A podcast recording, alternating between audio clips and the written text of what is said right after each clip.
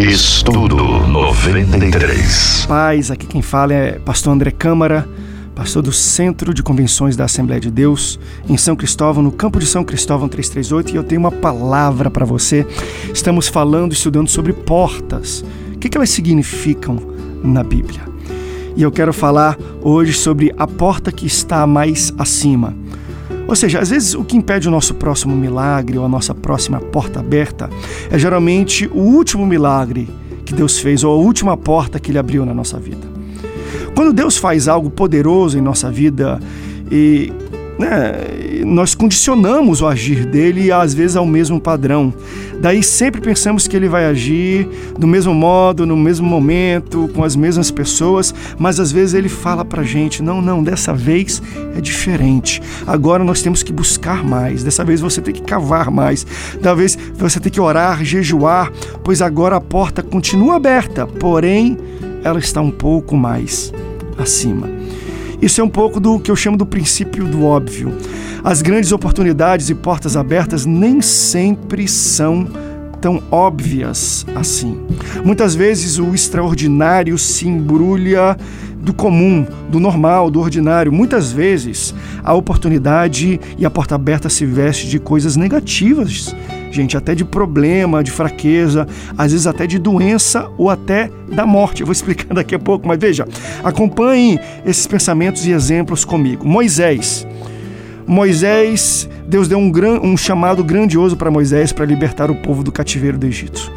E qual foi o sinal desse chamado? Um cajado. Deus falou: O que, que você tem na sua mão? E Moisés disse assim: Eu tenho só um cajado. Então ele falou: Com esse cajado eu vou fazer milagres extraordinários. Com o mesmo cajado ele tirou água de pedra, com o mesmo cajado ele abriu o mar vermelho. Mas o cajado é algo tão normal um pedaço de madeira. Na verdade, era um instrumento de trabalho de Moisés. O que Deus aponta aqui é que ele vai usar o que você tem na sua mão para abrir a maior e a grande oportunidade que você precisa. É o seu instrumento, geralmente, de trabalho porque Deus, nas coisas do dia a dia, nas coisas corriqueiras, Ele encontra e faz as grandes oportunidades. Jesus foi, talvez, o maior exemplo disso, das grandes oportunidades que nem sempre são tão óbvias. Nós acabamos de passar pelo Natal, o nascimento de Jesus. A maior chamada que já existiu nesse mundo se embrulhou de fralda e de panos e nasceu numa manjedoura. Entenda? Esse evento foi tão simples tão normal, tão ordinário, que nem o seu próprio povo percebeu que o Salvador do mundo, que o Messias vinha, que o Rei dos Reis havia iniciado o seu ministério e a sua vida terrena. Por quê? Porque todos esperavam um reino palácio, algo muito grande, mas Jesus preferiu um caminho não tão óbvio, um caminho mais simples. Você pode lembrar de Davi, uma das maiores provas é, é, é, é foi interessante que a maior prova, que é meio ao, ao pior erro da vida dele nasceu uma oportunidade. Davi havia tomado uma mulher casada com outro homem e tramou a morte desse homem. E daí desse relacionamento nasce o maior erro, um filho, talvez o filho do erro esse filho morre, e então Davi tem outro filho que é conhecido como o homem mais sábio que já existiu em todo o mundo, Salomão. A própria Bíblia fala sobre Salomão: nunca houve homem tão sábio como Salomão, e depois dele não haverá. O que eu aprendo aqui é que após o maior erro de Davi, nasce a sua maior sabedoria. Entenda, Deus enxerga em meio ao nosso maior erro, talvez às vezes no meio do nosso maior pecado, Ele vê uma porta de transformação para as nossas vidas. E por último, entenda, Lázaro, a morte de Lázaro é algo extraordinário. Esse talvez é um dos exemplos mais claros e clássicos que Jesus usa para manifestar a sua glória e revelar de maneiras diferentes o que ele vinha antes. Entenda, Jesus aborda é abordado por Marta e Maria, que dizem que Lázaro está doente e presta a morrer em Betânia. E como elas conheciam o poder de Jesus, que Jesus tinha para curar pessoas que estavam doentes, elas correm e chamam ele, falam: Senhor, ele está para morrer, ele está doente, tu pode curar. Porém, Jesus não queria se manifestar como, um, um, como, como cura. Ele queria que as pessoas conhecessem uma outra face dele uma outra porta que ele poderia abrir. A resposta de Jesus para elas é: Nós vamos, mas eu vou esperar dois dias aqui antes de ir para Betânia. Esses dois dias foram suficientes para Lázaro morrer. E quando Jesus chega, as pessoas dizem que não há mais necessidade. Fala, Senhor, não precisa mais chegar, tu já chegou tarde, porque Lázaro estava doente, tu podia curar ele, mas você demorou tanto que agora ele morreu.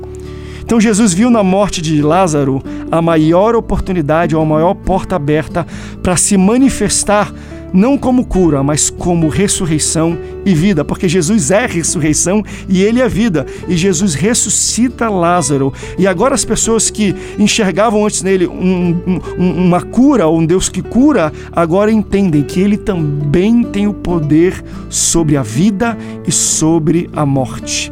A ressurreição não é apenas um evento, é uma pessoa. E ele mesmo disse: Eu sou a ressurreição e sou a vida. Então ele viu num cenário de morte a maior oportunidade para se revelar às pessoas quem ele realmente é. Por isso eu falo para você, independente do que você esteja passando, morte, doença, lutas, oposição, vales, desertos, Jesus sempre vai encontrar uma oportunidade aberta na situação que você vive para demonstrar a sua glória. Porque geralmente as oportunidades e as portas abertas nem sempre são óbvias. Quero também abordar uma porta que é interessante que a Bíblia deixa clara em Marcos 2, quando ele fala sobre o paralítico que é carregado por quatro amigos. Eles o trazem a Jesus numa maca. Ao chegar no local onde Jesus estava, a Bíblia fala que os amigos carregavam e Jesus estava ensinando e o local, uma casa estava cheia de pessoas.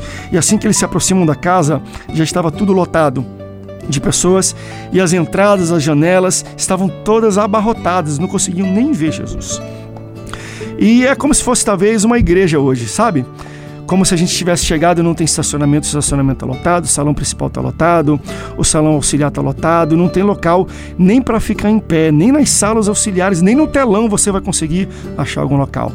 Talvez na teologia de muita gente a pessoa pensa, ah, vou embora, porque se, se Deus quisesse falar comigo hoje, teria um estacionamento para mim. Se Deus queria falar comigo hoje, quisesse falar comigo hoje, teria um local na primeira fila, eu não teria que ficar em pé, eu não teria, teria que ficar no telão. Mas eu acho interessante que Deus quer ensinar que você também pode criar portas. Ele te dá a oportunidade de criar as próprias portas. Nessa história, o paralítico tinha quatro amigos, mas não eram amigos qualquer. Esses amigos eram diferentes. Se você, olha, você só precisa de quatro pessoas para criar portas que Deus te permite criar. E se você acha, pastor, eu estou sozinho, eu não tenho ninguém, então tem você, Deus Pai, Filho e o Espírito Santo, são quatro. Você pode criar as suas próprias portas. A palavra de Deus nessa passagem diz que eles chegaram e quando viram que não tinham como se aproximar de Jesus, eles subiram no teto da casa, no telhado, abriram um buraco e desceram o amigo que estava na maca. É interessante que eles desceram e o amigo recebeu cura, e o amigo recebeu perdão dos seus pecados. E você tem que entender que às vezes aquela porta que você queria entrar está lotada, já tem gente. Aquela janela que você teria a sua boa visão, também já tem gente. E você reclama para Deus, fala: Deus, a porta que tu abriu, a oportunidade, o local de emprego, ou a moça que você separou, já tem namorado, enfim. O local onde tu separou para mim já está ocupado. E o que Deus quer falar com você nessa passagem é: é porque essa porta não era sua. Se está ocupado, essa porta não era sua. Entenda, os quatro amigos poderiam ter voltado para casa, mas eles entenderam que para chegar em Jesus eles tinham que fazer algo diferente, não poderia ser igual da última vez. Dessa vez, a porta estava mais acima. Talvez eles tenham entendido que não puderam entrar naquela porta porque aquela porta não era a porta para eles. A porta que eles precisavam entrar estava num patamar mais acima. Dá para entender porque às vezes a gente chega e as portas estão fechadas ou já estão ocupadas? Talvez as portas se fecham na sua igreja, no ministério, nos seus relacionamentos, em oportunidades de trabalho. Isso significa simplesmente que essas portas não eram para você. A porta que te espera está mais acima. Jesus está chamando para ir mais alto, ou seja, a porta que eles não conseguiram entrar carregando o amigo paralítico foi a porta que eles saíram com o amigo dele andando e curado. Aleluia! Entenda, talvez essa porta que você queria entrar não era a porta de entrada, era apenas porta de saída. Deus tem uma porta para você, mas ela não necessariamente é óbvia, não está na sua frente. Você vai precisar orar mais, buscar mais a Deus, ler mais a sua Bíblia e ir mais para a igreja para que você possa chegar num patamar mais acima e entender que Deus te dá mão, Ele te dá conhecimento, Ele te dá força para você abrir buraco no telhado e fazer porta onde nem tem parede. Foi isso. Aquilo não era uma parede, era um telhado. E mesmo assim, eles fizeram uma porta e Deus honrou a fé daqueles amigos e curou os seus amigos. Então, se você não entrou nessa porta, é porque ela não é porta de entrada para você. Talvez seja porta de saída, quando Deus já te abençoou, já te deu a cura e já te deu um milagre. Nós lembramos para você aquela passagem do paralítico que chega carregado pelos seus quatro amigos e eles a casa está lotada, ele sobe no teto, faz um buraco e desce um amigo paralítico até Jesus. E eu quero falar sobre uma porta que existe aí, que é a porta da oposição. Por quê? Porque Jesus olha para os quatro amigos que descem o paralítico dessa maca, eles fazem um buraco, fazem algo que ninguém fez e Jesus se agrada da fé deles. E então é interessante que Jesus olha para a fé dos amigos e então ele perdoa o pecado dos paralíticos. Isso para mim é algo inacreditável. Jesus enxerga uma oportunidade na oposição. Ou seja, primeiro, eles fizeram algo que ninguém fez e por isso Deus fez e deu para ele o pecado perdoado. Mas os amigos não levaram aquele paralítico para que ele tivesse os pecados perdoados. Os amigos levaram o paralítico até Jesus para que ele fosse curado. Interessante que, por causa da fé dos amigos, Jesus perdoou os pecados do paralítico, mas eles não foram lá para isso. Eles queriam a cura, queriam que o seu amigo voltasse andando. E daí existe a porta da oposição. Por quê? Porque inimigos e opositores também são oportunidades. Uau, você pensava que um inimigo, um opositor se levanta, você pensou que era porta aberta para Jesus, isso é opa, porta fechada para Jesus, isso é oportunidade de porta aberta. Ouça o que está escrito, olha, então, ao ouvir Jesus, a, a palavra de Deus fala, ao ouvir que Jesus tinha perdoado o pecado do paralítico, os homens da lei que estavam na casa estavam pensando em suas mentes e corações que Jesus não poderia fazer aquilo pois quem tinha autoridade para perdoar pecados era somente Deus. Então Jesus, em um debate invisível, porque aqueles homens não falaram nada, eles estavam pensando e arrazoando em seu coração. Quem é esse homem? Por que, que ele pensa? E Jesus vira para eles e fala: Por que vocês ficam pensando essas coisas? O que, que é mais fácil dizer? Seus pecados estão perdoados ou levanta e anda? Mas para vocês verem que o Filho do Homem tem autoridade na terra para perdoar pecados, eu digo: levanta, pega a sua maca e vai andando para casa. Uau, olha que interessante. Primeiro, ele desce e tem os seus pecados perdoados. Mas a cura desse paralítico não vem pela fé do paralítico. A cura do paralítico não vem pela fé dos amigos, porque a fé dos amigos fez com que Jesus perdoasse o pecado deles, não mas não tivesse curado.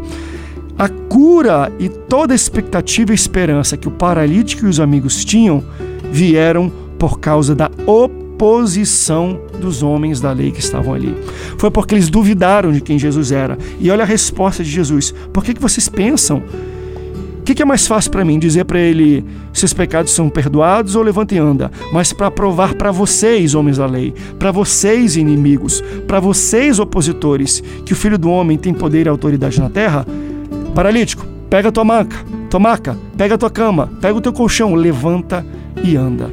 A cura do paralítico veio por causa da oposição dos inimigos, da oposição dos opositores, daqueles que falavam mal, daqueles que não queriam que aquilo acontecesse. Então entenda que aquilo que as pessoas fazem para o teu mal, Deus transforma para o teu bem. Mesmo quando você tem oposição, na sua casa, na sua família, na sua faculdade, na sua igreja, Deus enxerga por trás dessa oposição uma oportunidade e uma porta aberta para te abençoar. Por isso, existem oposições, pessoas que te caluniam, pessoas que vão contra você. Entenda, existe oportunidade e porta aberta por trás dessa situação. Eu quero trazer para você um pensamento muito interessante. Certa vez eu estava com a minha esposa e todo início de ano, janeiro, isso acontece, né, gente? A gente exagera em dezembro, Natal, Ano Novo, a gente come muito e, e a gente às vezes quer perder um peso, fazer um pouco de exercício. E a minha mulher falou: Meu amor, eu vou te levar lá para academia. E eu falei, amor, não gosto porque a academia é muito lotada, tem muita gente. E no local onde ela faz exercício é perto de um shopping, então tá sempre.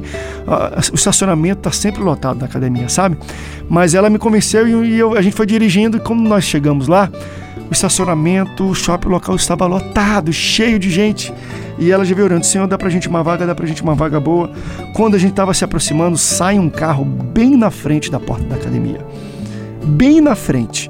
E ela, glória a Deus, obrigado, Senhor, por essa vaga de estacionamento que tu nos deu. E eu peguei, eu estacionei e eu dei meio passo, eu já estava dentro da academia. E eu fiquei pensando sobre aquilo. E sabe o que Deus colocou na minha mente? Eu quero compartilhar com você. Eu acho que aquela vaga de estacionamento não foi Deus, eu acho que foi o diabo que deu. Não é só porque eu não gosto muito de academia, não. Mas entenda, qual é, qual foi a nossa oração? A oração nossa foi: Senhor, ou a minha expectativa foi: eu vou para academia para perder peso. Eu vou para academia para fazer exercício e queimar calorias. Então, como é que pode eu fazer esse tipo de pensamento, ou vamos dizer que eu fiz esse pedido para Deus, e eu chego lá e a vaga bem na frente da academia se livra não é Deus, porque se eu quero perder peso, se eu quero perder caloria, se fosse Deus, ele ia fechar todas as vagas de todas de todo estacionamento e ia me deixar a última vaga para que eu começasse fazendo o exercício já do estacionamento. Já que a minha expectativa, o meu pedido, a minha esperança era perder peso, eu tinha que fazer exercício, eu tinha que andar, eu tinha que de, né, de, de, eu tinha que suar um pouco. Então, por que que Deus me daria facilidade? Sabe por quê? Porque a gente pensa que porta aberta é facilidade. A gente pensa que resposta de oração de Deus é facilidade. Porque quando é algo difícil, a gente fala, não, se fosse é, é, difícil é porque é do diabo, porque se fosse de Deus, ia ser fácil, ia ser tranquilo. Mas se o meu pedido foi perder peso, querido, perder peso eu tenho que suar, eu tenho que correr, eu tenho que fazer exercício, eu tenho que fazer algum tipo de sacrifício. O nosso grande problema é que a gente pensa que porta aberta e bem bênção de Deus é o sinônimo de facilidade, é o sinônimo de tranquilidade. E não é assim. Na Bíblia, o apóstolo Paulo coloca por inúmeras vezes, e uma hora ele escreve assim para os irmãos na Macedônia: e fala, queridos, eu preciso estar com vocês aí na Macedônia, mas eu não irei agora, eu preciso permanecer em Éfeso, porque aqui uma grande oportunidade, uma grande porta aberta de pregação do Evangelho se colocou perante mim. E como eu sei que é uma porta aberta, é uma oportunidade, porque muitos opositores se levantaram contra mim. Entenda, para o apóstolo Paulo, oposição, é, sacrifício era sinal de porta aberta, facilidade não. Então nós geralmente pedimos algo a Deus, portas abertas e queremos facilidade. Mas entenda que é por trás das coisas mais difíceis que existem as maiores oportunidades de Deus para a tua vida. Por isso, repense como você entende o agir de Deus quando você pede uma porta aberta ou uma oportunidade para Ele. Continuando a nossa reflexão sobre portas na Bíblia, é muito interessante porque ah, na palavra de Deus tem muita coisa que a gente acha que é do diabo e às vezes é Deus usando e fazendo uma oportunidade. Eu vou dar um exemplo até pessoal. Eu tenho uma filha e ela nasceu com Uh, alguns desafios de desenvolvimento mental, de coordenação motora. Ela tem 5 anos de idade e até hoje não fala. E às vezes eu vou para a igreja, eu converso com pessoas e as pessoas falam: Poxa, olha, o diabo, isso é o trabalho do diabo, mas nós vamos orar e Deus vai trazer cura e tudo mais. E eu falo: Olha, eu quero até orar mesmo por cura, eu acho que Deus pode curar. Mas quem disse que isso é um trabalho do diabo?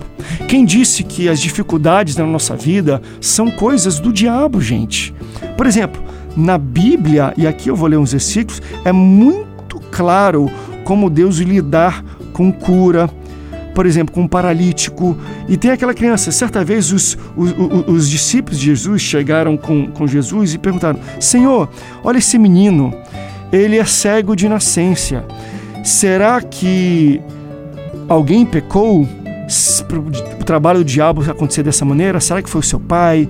Será que foi o seu avô? Olha a resposta de Jesus para ele, algo sensacional. Ele fala assim: ó, ei, ei, ninguém pecou. Não foi pecado de ninguém. Ele nasceu assim para que a glória de Deus fosse manifestada. Os problemas da sua vida são oportunidades de manifestação do poder de Deus. É nisso. Ele se manifesta na nossa fraqueza. 2 Coríntios 12 fala isso: a minha graça te basta, pois o meu poder se aperfeiçoa na sua fraqueza. Deus se manifesta na minha e na sua vida para se, para se revelar a mim e a você, mas também para revelar as outras, a, se revelar às outras pessoas através de mim e através de você. Está aqui uma pergunta importante de se fazer. Quais são as características que nós podemos ver em pessoas em que Deus concede um milagre ou uma porta aberta para demonstrar o seu poder? Quem são essas pessoas? A resposta para mim é relativamente simples. Deus escolhe pessoas com problemas. Simples assim, porque entenda, e ao mesmo tempo é muito lógico e poderoso. Como é que Deus vai demonstrar o poder de cura se não houver alguém doente? Como é que, né, se o homem não fosse paralítico, não haveria oportunidade de Jesus se manifestar como cura? Com isso eu entendo que quando eu tenho doenças, passo por problemas, falhas e erros, não são para me afastar de Deus, mas isso acontece para eu me aproximar. As minhas falhas, os meus erros, doenças e problemas são oportunidades únicas que eu tenho de Deus se manifestar na minha vida. Foi, foi o que aconteceu com a morte de Lázaro. Quando Jesus esperou dois dias para ir a Betânia, foi o tempo necessário para Lázaro morrer. Por isso, Jesus falou: Não quero me manifestar como cura, quero me manifestar como ressurreição. Foi isso que aconteceu com o menino. Eu não quero falar, ah, pecado, perdoar os pecados. Não, não, não, não. Ele nasceu assim, com alguma falha no seu olho, com algum desafio, para que a glória de Deus fosse manifestada. Por isso eu quero que você entenda: se você sofre de alguma doença, de alguma falha, talvez algum filho que sofre algum problema, algum retardo, alguma demência, isso não é para te afastar de Deus. Isso não é para te abater, ao contrário, é para que a glória de Deus seja manifestada através dele. Ninguém, não foi por causa de pecado que seu filho nasceu assim. Não foi por causa de erro na sua casa que ele nasceu assim. Falhas nascem, acontecem, para que Deus cure essas falhas. E através da vida e desse testemunho, Ele e a sua glória seja exaltada e manifestada no nosso meio. É interessante, eu tenho falado isso, se existe oposição, existe porta aberta. Isso parece até um contrassenso gigante mediante o pensamento que nós temos nos dias atuais e assim, para muita gente na igreja hoje, a oposição é sinal de porta fechada. Mas tanto Jesus quanto Paulo deixam muito claro que as oportunidades se vestem ou se embrulham de oposição ou de perseguição. Eu quero te levar, lembrar a pensar sobre Salomão, um homem mais sábio que já pisou nessa terra, segundo a Bíblia. Salomão assumiu o reinado de seu pai Davi e ele era muito jovem, tinha aproximadamente 17 anos. E é interessante que assim que ele assume, ele faz um sacrifício muito grande, mil holocaustos para Deus. Depois desse sacrifício, Deus aparece a ele em sonho e fala: Gostei do seu sacrifício, me peça o que você quiser. Ele falou: Senhor, me dê sabedoria para governar esse povo que é teu, não é meu, e é um povo muito numeroso. Deus gostou do pedido dele e fez dele um homem mais sábio que já pisou e que vai pisar nessa terra. É interessante que Deus deu sabedoria para ele, mas como é que sabedoria se demonstra? Como é que a gente sabe que alguém é sábio? Ninguém se demonstra ser sábio apenas só calado. Você tem que fazer algo que demonstre a sua sabedoria. Por isso é interessante que logo após esse episódio que ele fez um sacrifício, Deus apareceu, fez um pedido e logo depois ele sacrificou novamente e foi para a sua festa, onde ele assumiria o seu reinado e seria coroado. Um rei naquela época de Salomão não era apenas o executivo como talvez um presidente hoje, mas ele também era o legislativo, ele legislava, ele que e era um juiz, era o, o, o judiciário também ele que dava ordem e tirava os problemas das pessoas. Então, se você tivesse alguma causa na justiça, naquele tempo o rei que resolvia essa causa. E a palavra de Deus fala que na festa de coroação, depois dele ter pedido a Deus sabedoria, aparecem duas mulheres com uma criança e uma falando que a criança era do outro e que um tinha, uma criança tinha morrido e a criança viva era de uma e outra falou não não a criança que está viva é minha não é dela não é dela é minha a criança morta que é dela. E ele tinha esse impasse e você conhece uma história muito conhecida que o rei Salomão fala. Ok então pega e serra a criança no meio dá metade para uma e metade para outra e as duas mãos mães vão sair com criança.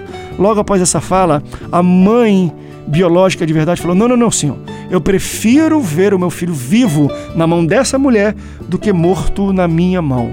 E logo após ele entendeu. Então, essa é a verdadeira mãe da criança. Por causa da sabedoria que Salomão teve nesse momento de fazer essa frase e esse julgamento, a palavra de Deus fala que o povo dele, o povo de Israel, temeu a Salomão. Temeu no sentido não apenas só ter medo, mas de falar: Uau! Ele realmente é um rei de verdade, ele tem sabedoria, ele vai nos guiar ah, ah, ah, no caminho correto.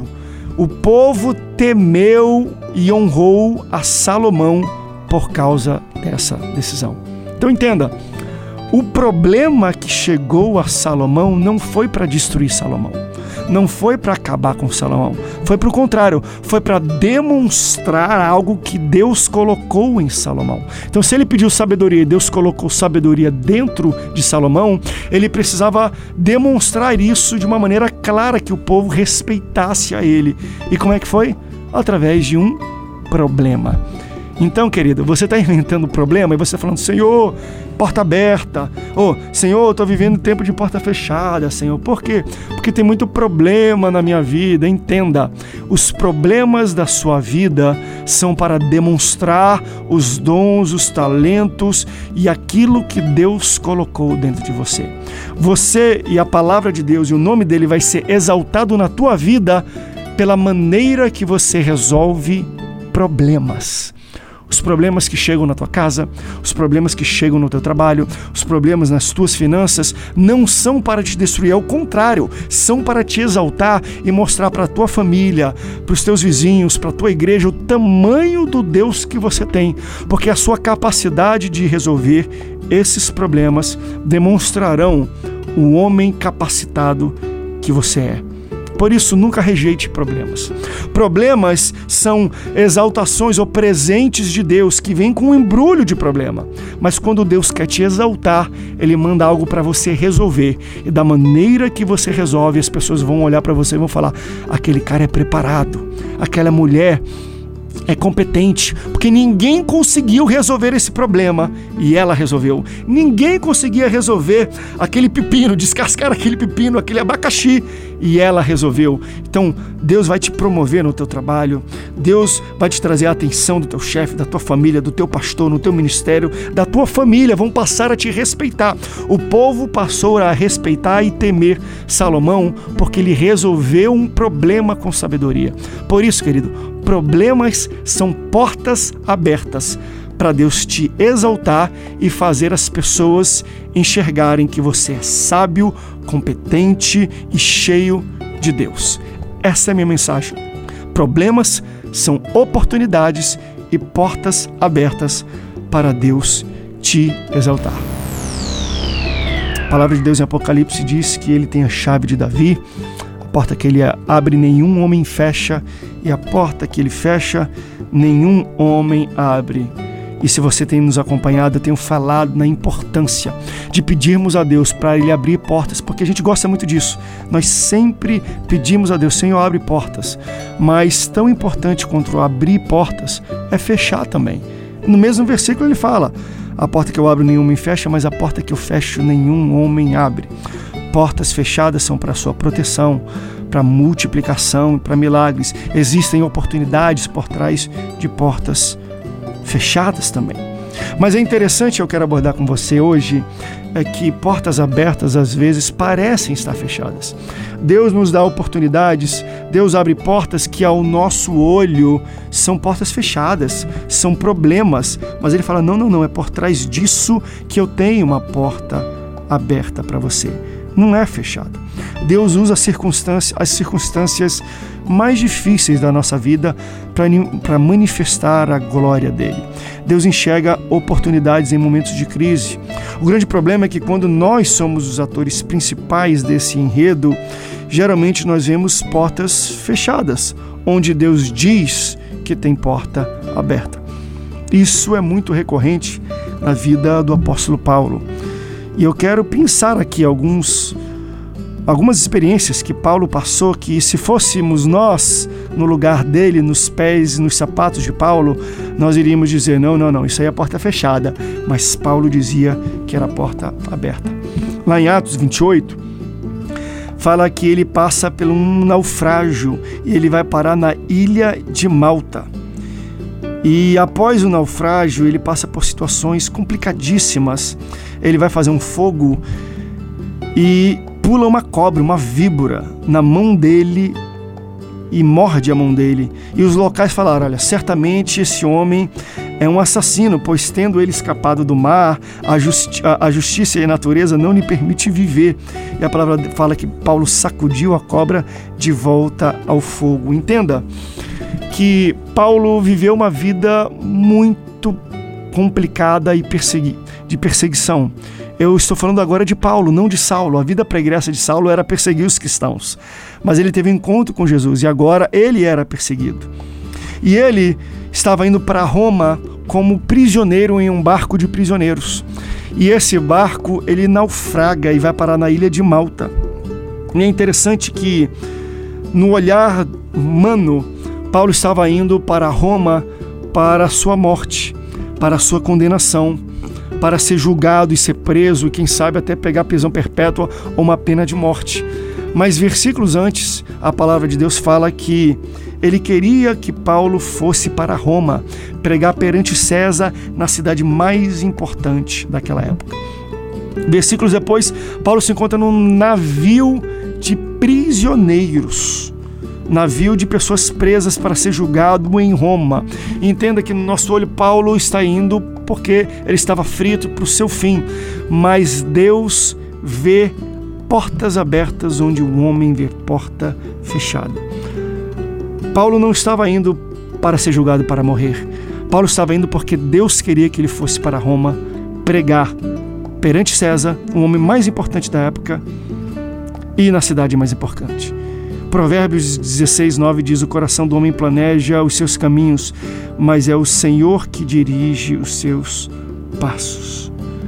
Enquanto nós achamos que nós estamos morrendo, que nós estamos indo para a morte, para o nosso fim, Deus usa as circunstâncias mais complicadas da nossa vida como plataforma do maior milagre que nós vamos viver. Por isso, a minha palavra para você aqui agora é: o maior problema que você passa a maior humilhação que você vive será pano de fundo, será uma plataforma para você pisar em cima e fazer o maior milagre, a maior transformação e inovação que Deus tem para a sua vida. O apóstolo Paulo viveu muitas situações que, se fôssemos nós nos pés, nos sapatos dele, diríamos que era uma porta fechada. Eu falei hoje no início que ele estava indo para Roma, num navio prisioneiro para ser julgado em Roma, mas ao olho humano ele estava indo para ser julgado, mas nos olhos de Deus ele estava indo para pregar o evangelho na cidade mais importante daquela época perante César. É interessante que no meio do caminho o navio que ele estava navegando, ele sofre um naufrágio e as pessoas saem nadando por suas vidas, eles chegam na margem nadando na ilha de Malta. E imagina você, Paulo, preso, perseguido porque pregava o evangelho, indo como prisioneiro para Roma. Se não pudesse piorar, piora. O seu navio afunda ele chega na ilha de Malta. E se não pudesse piorar, piora. ele faz um fogo para aquecer e uma cobra pula e morde a sua mão. Imagina tudo isso. Se fosse a gente lendo, fala, rapaz, que homem de azar. Esse cara está vivendo tempo de portas fechadas. Mas para Paulo, tudo isso era uma porta aberta. Porque Deus havia falado, você precisa ir para Roma. E é interessante que ele passa por esse naufrágio e faz o fogo e uma cobra venenosa morde ele e ele sacode a cobra e a cobra volta ao fogo. E as pessoas falaram: Olha, esse homem deve ser um assassino, um homem mau. A própria natureza está se encarregando de matar ele, já que ele não morreu no naufrágio. Uma cobra pulou e mordeu. E as pessoas estavam esperando que ele inchasse e perdesse a sua respiração por causa do veneno da cobra. Mas nada aconteceu com Paulo. Nada, exatamente. E eles ficaram: Uau, esse homem realmente deve ser um Deus ou um homem de Deus para nada acontecer com ele. Entenda aquilo que o diabo trama para o seu mal, Deus transforma para o seu bem. O naufrágio era para matar Paulo, a cobra por era para matar, mas as pessoas ficaram maravilhadas porque Paulo não teve nenhum sintoma após a mordida da cobra. E sabe qual é mais interessante? É porque ele enxergou uma oportunidade e uma porta aberta por trás de todo esse ataque. É isso mesmo, nós temos que enxergar oportunidades e portas abertas por trás até dos ataques. Olha o que aconteceu nessa passagem. A cobra pulou, mordeu a mão de Paulo. E eles pensavam que ele ia morrer, mas não morreu. E, e, e, e pensavam que o veneno da cobra ia matar e não matou. E dois versículos depois, dois versículos apenas, se você estiver com a sua Bíblia aberta, depois você pode meditar nessa palavra da, da, do naufrágio de Paulo. E a palavra de Deus fala que, em Atos 28 que a mesma mão que foi mordida pela cobra, a mesma mão que o diabo quis morder e colocar todo o seu veneno para paralisar Paulo, para matar Paulo, Dois versículos depois, quando o povo viu que ele tinha sido atacado e nada aconteceu, pensaram que era um Deus. Então Públio, que era o homem mais importante daquela, daquela cidade, daquela ilha, era como se fosse o prefeito da ilha de Malta, ele ouve é, esse episódio e chama esse homem para sua casa e fala: Olha, o meu pai está para morrer, está com uma febre muito alta e a gente não sabe mais o que fazer. E a palavra de Deus fala que a mesma mão que a cobra mordeu foi a mão que Paulo impôs sobre o pai de Públio e ele foi curado na hora. Entenda, o diabo te ataca onde Deus quer te usar. É por isso que aquela cobra pulou na mão de Paulo. Por quê? Porque versículos depois, momentos depois, Deus ia usar a mesma mão que o diabo atacou para curar um homem que estava enfermo. Por isso eu falo para você, os ataques que você sofre, as investidas de Satanás não são para te paralisar. Entenda, o diabo te ataca onde Deus quer te usar. Se o diabo está atacando a sua família, é porque Deus quer usar a sua família. Se ele ataca as suas finanças, é porque Deus quer usar as suas finanças. Se ele está atacando a sua santidade, é porque Deus quer usar a tua santidade. Por isso, abra o seu olho essa manhã e entenda que existem portas abertas e oportunidades por trás de ataques e investidas. Quais são essas, pastores? Chamadas. Se o diabo te ataca numa área, é porque Deus quer te usar ali e quer abrir portas exatamente nesse local onde o diabo está te atacando. Apocalipse 3, versículos 7 a 8, ah, uma carta escrita à igreja de Filadélfia diz assim: E ao anjo da igreja em Filadélfia escreve isto. Diz o que é santo, o que é verdadeiro, o que tem a chave de Davi, o que abre a porta que nenhum homem fecha, e que fecha a porta que nenhum homem abre. Eu sei as tuas obras, eis que diante de ti pus uma porta aberta, e ninguém pode fechar. Tendo pouca força, guardaste a minha palavra e não negaste o meu homem. Esse é o tipo de, de igreja e de pessoas que nós temos que ser. Deus fala: Eu sei as tuas obras, eis que diante de ti eu pus uma porta aberta. E o versículo anterior fala que ele tem a chave, ele abre e fecha, ou seja, Deus é o nosso porteiro. Mas ele é o porteiro quando nós guardamos a palavra e não negamos o nome dele. Porque é isso que ele fala dessa igreja. Tendo pouca força, guardaste a minha palavra e não negaste o meu nome. Por isso, pus uma porta aberta diante de ti que nenhum homem fecha, porque eu que tenho a chave, eu sou o seu porteiro. Agora, em Apocalipse 3, logo depois, é uma carta escrita à igreja de Laodiceia. E olha o que diz. E ao anjo da igreja que está em Laodiceia escreve isto: diz o Amém, a testemunha fiel e verdadeira, o princípio da criação.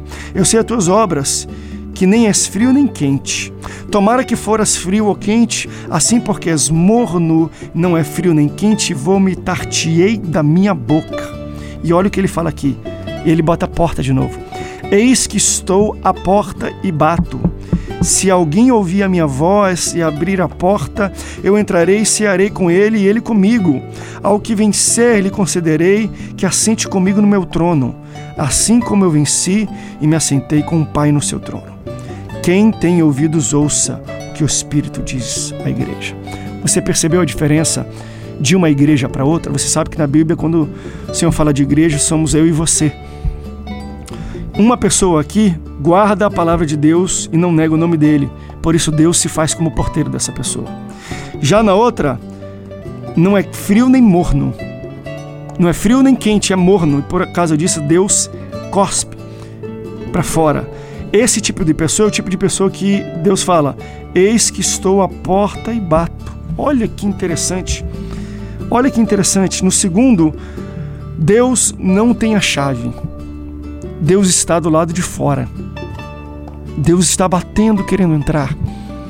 E eu termino todo esse nosso estudo falando de portas abertas e fechadas. É não adianta a gente pedir para que Deus abra portas. Não adianta a gente falar assim, oh, fecha a porta para me proteger. Não adianta se Ele não é o nosso porteiro. Porque se Ele não é o nosso porteiro, como é que Ele vai abrir ou fechar a porta? Se a gente não dá a chave da nossa casa, da nossa vida, se a gente não dá o domínio de tudo que nós temos e somos para Ele, como é que Ele vai fazer? Como é que ele vai abrir? Como é que ele vai te proteger fechando? Ele não vai. Ele apenas pode fazer o que ele faz com a igreja que é, que, que é morna. Aqui não é nem fria nem quente, que ele vai vomitar. Qual é? Eis que estou à porta e bato. Deus quer que você abra a porta da sua vida. E uma vez que ele entra, ele quer que você entregue as chaves de todo toda a sua vida, da sua emoção, da sua saúde. Ele quer ser o seu porteiro. Ele quer mandar e comandar e fechar e abrir a sua porta. Por isso, ouça as batidas do coração, da porta do seu coração nessa manhã. Deus quer entrar na sua casa, quer habitar na sua vida e Ele quer ser o seu porteiro. Você quer entregar as suas chaves e a porta da sua vida para Jesus? Então ore comigo, Senhor. Nós oramos porque nós sabemos que tu controla tudo e nós não queremos mais ter domínio da nossa casa ou da nossa porta das nossas emoções. Nós entregamos as nossas chaves em tuas mãos. Abre as portas que têm que ser abertas, fecha as portas que têm que ser fechadas e faz na minha vida a tua vontade. Seja o meu porteiro. Não fique só fora da minha casa batendo, não. Eu quero abrir agora a porta do meu coração. Vem entrar, cear comigo, habitar na minha vida e toma controle de tudo que acontece comigo. No nome de Jesus. Amém. Se você orou essa oração e você quer aceitar o Jesus como seu Salvador, diga assim: Amém. Porque Deus está te ouvindo na tua casa e Ele vai parar apenas de bater na tua porta, mas Ele vai pegar a chave da tua vida e vai ser o teu porteiro. Deus te abençoe. Em nome de Jesus, aqui é o pastor André Câmara e eu te dou um grande abraço. Estudo 93.